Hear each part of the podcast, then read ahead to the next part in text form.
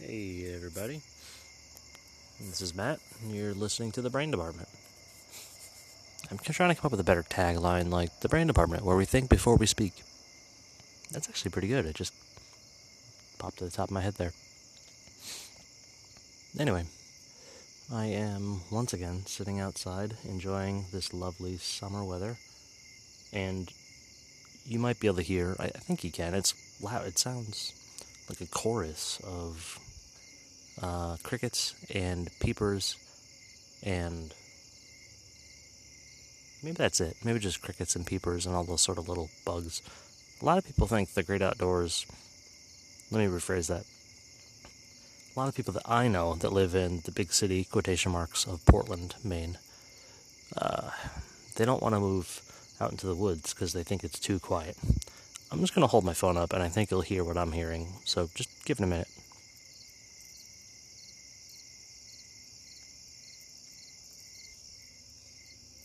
That wasn't a full minute, but I think you get the gist. It's kind of loud out here. Like, just for, you know, argument's sake, let's say a bear or something were coming through the woods. I don't know that I'd hear them. They're pretty quiet when they move stealthily through, and there's just such a cacophony of background noise. I don't think I'd be able to know they were here. So, if you are a bear, and you happen to have a cell phone, and you're listening to my podcast right now, or, you know, when you download it in a few minutes after I'm done rambling, please don't eat me. XOXO, Matt from The Brain Department. Anyway, moving on. I've been sort of trying to stay on a, I don't like the word diet, but it is a diet. It's my diet, and it's, you know, whatever you eat is your diet. So, I have, my wife and I, a couple years ago, had to go on a low-carb diet. She failed her glucose test when she was pregnant, and in order to control that, so what that means is she because of being pregnant, had gestational diabetes. So her body was having difficulty regulating blood sugar. And after the baby was born, everything was fine. So, but while she was pregnant, we had to go low carb because we had to control the blood sugar. And the first step is to see if you can do it with diet. And then if you can't, they try to, you know, as minimally as possible, put you on the appropriate blood sugar medications to keep it stable so everybody's healthy. We were able to control it with diet, so that's great.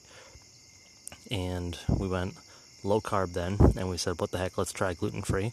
And okay, we feel really good, but we still don't feel great. We did more research, and now we're also nightshade-free. The nightshade family of produce, I guess.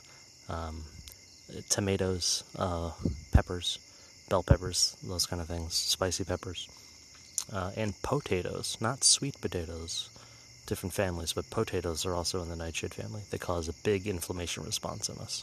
So we're kind of on this high-fat, high-protein, low-carb, but no nightshade, and as little carbohydrates as possible. It doesn't really have a name. It's kind of just like a mix-mash of things that we find works pretty well for us. In the middle of this, we're also kind of toying and playing around with intermittent fasting.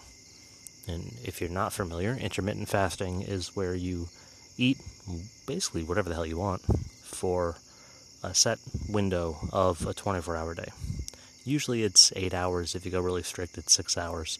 And you think, like, wow, that's really limited. But, I mean, you're asleep for usually 6 to 8 hours anyway. So that means you're only awake for another, 8 hours before you can eat again. So it's really not so bad. That's actually where the name breakfast comes from. You break the fast of night. So we're skipping breakfast, basically. We're skipping that breaking of the fast, and we're staying in the fast.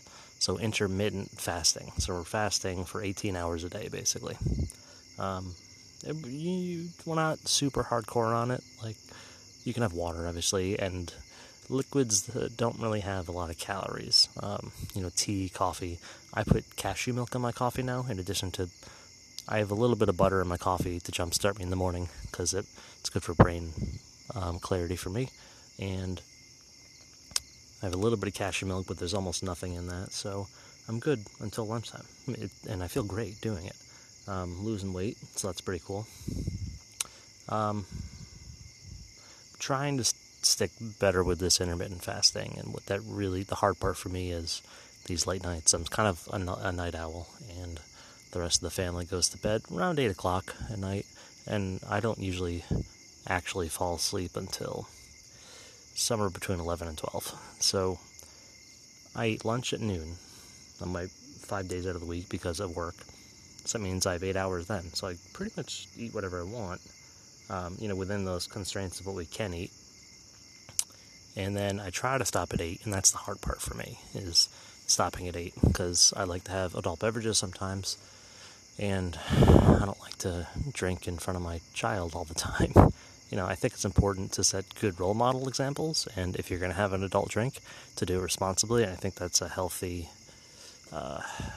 behavior to demonstrate, is to drink responsibly. Like, I'm not getting smashed. If there's my wife, we're not getting overly drunk in front of her, but we might have a beverage or two and be totally, behaving normal, and then that's not a big deal. So anyway, moving on. My hard part is to stop at 8, because I'm like, well, I'm going to be awake for another 3 hours. I can have another, gin and tonic or scotch or bourbon or whatever, or maybe even 2. It's 3 hours. I got plenty of time. That's my challenge. So today was a great example of feasting during that 8 hours. We had a pretty good day. We went to the in-laws, and my father-in-law loves lobster, so we got lobsters, and it's getting to the cheap time of year for lobsters, so it was like $4 a pound or so, and that's not cheap. It was like $4.20 a pound, I think is what he said, $4.19 a pound, and we got 12 lobsters. They're about a pound each, maybe a little pound and a little quarter, so it was a pretty good bounty. There was a lot of lobster, and then we got steaks, and we had hot dogs, and grilled corn on the cob. If you haven't put corn on the cob on the grill, it's amazing. There's a lot of different methods. I prefer to just shuck everything, get all the silk off, and grill it right on there, and just turn it a lot, and get golden, and you start to get some of the charring, and it's delicious. Concentrates the flavor. Love it. We grilled bacon. That was cool. So amongst all of this bounty of food, we just sort of went hog wild.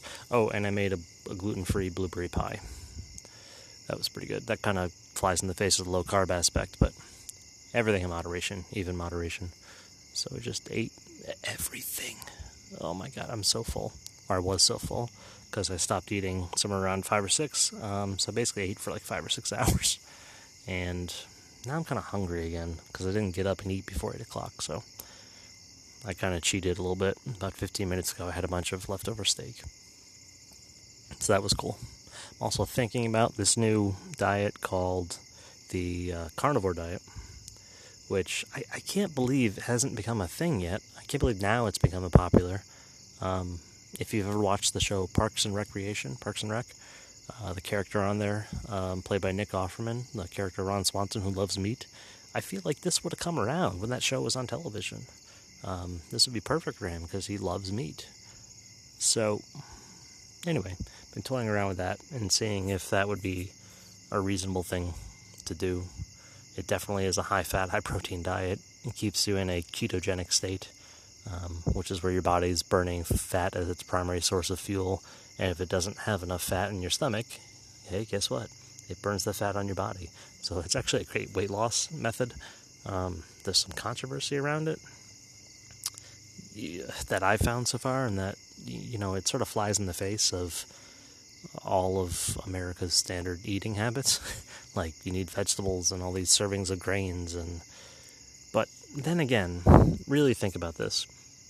If all of our national let's say food suggestions and guidelines were really all that good for you, would we actually be the fattest country in the world? Like, there's got to be something wrong, in my opinion, with what is suggested we eat, what we eat, and then the end result. Like, that's not in balance. A lot of people are following this food guideline and trying to eat healthy, and eating tons of carbohydrates and low fat, and then they get fat. Like that seems like a real simple 2 + 2 = 4. But because it's described as trying to help and you just need to do more of it and more of it, and it's just, it doesn't seem to add up to me. It seems like a really great way to sell more food, but not a really great way to lose weight or to stay healthy. Because if they keep you buying food, they just want you. I'm getting into conspiracy theory territory, so I'm going to stop right there because I don't want to dive down that road. But so I think the controversy of eating high fat, high protein is not entirely well founded. Yes, it's very contrary to popular belief, but that's okay. Yeah, it's okay. You can agree with me or not, but I'm going to keep doing it, and I'll keep talking about it and telling you how I feel. I feel pretty good right now after I got out of my food coma, but anybody else out there have any experience with these diets? If you have the Anchor app, call in, let me know what your thoughts are, or tweet me at mainbeard, like the state, Maine, M-A-I-N-E, and beard, like the lovely beard that's on my face. So that's it. I just wanted to ramble a little bit. Thanks for listening. I'll talk to y'all soon. Goodbye.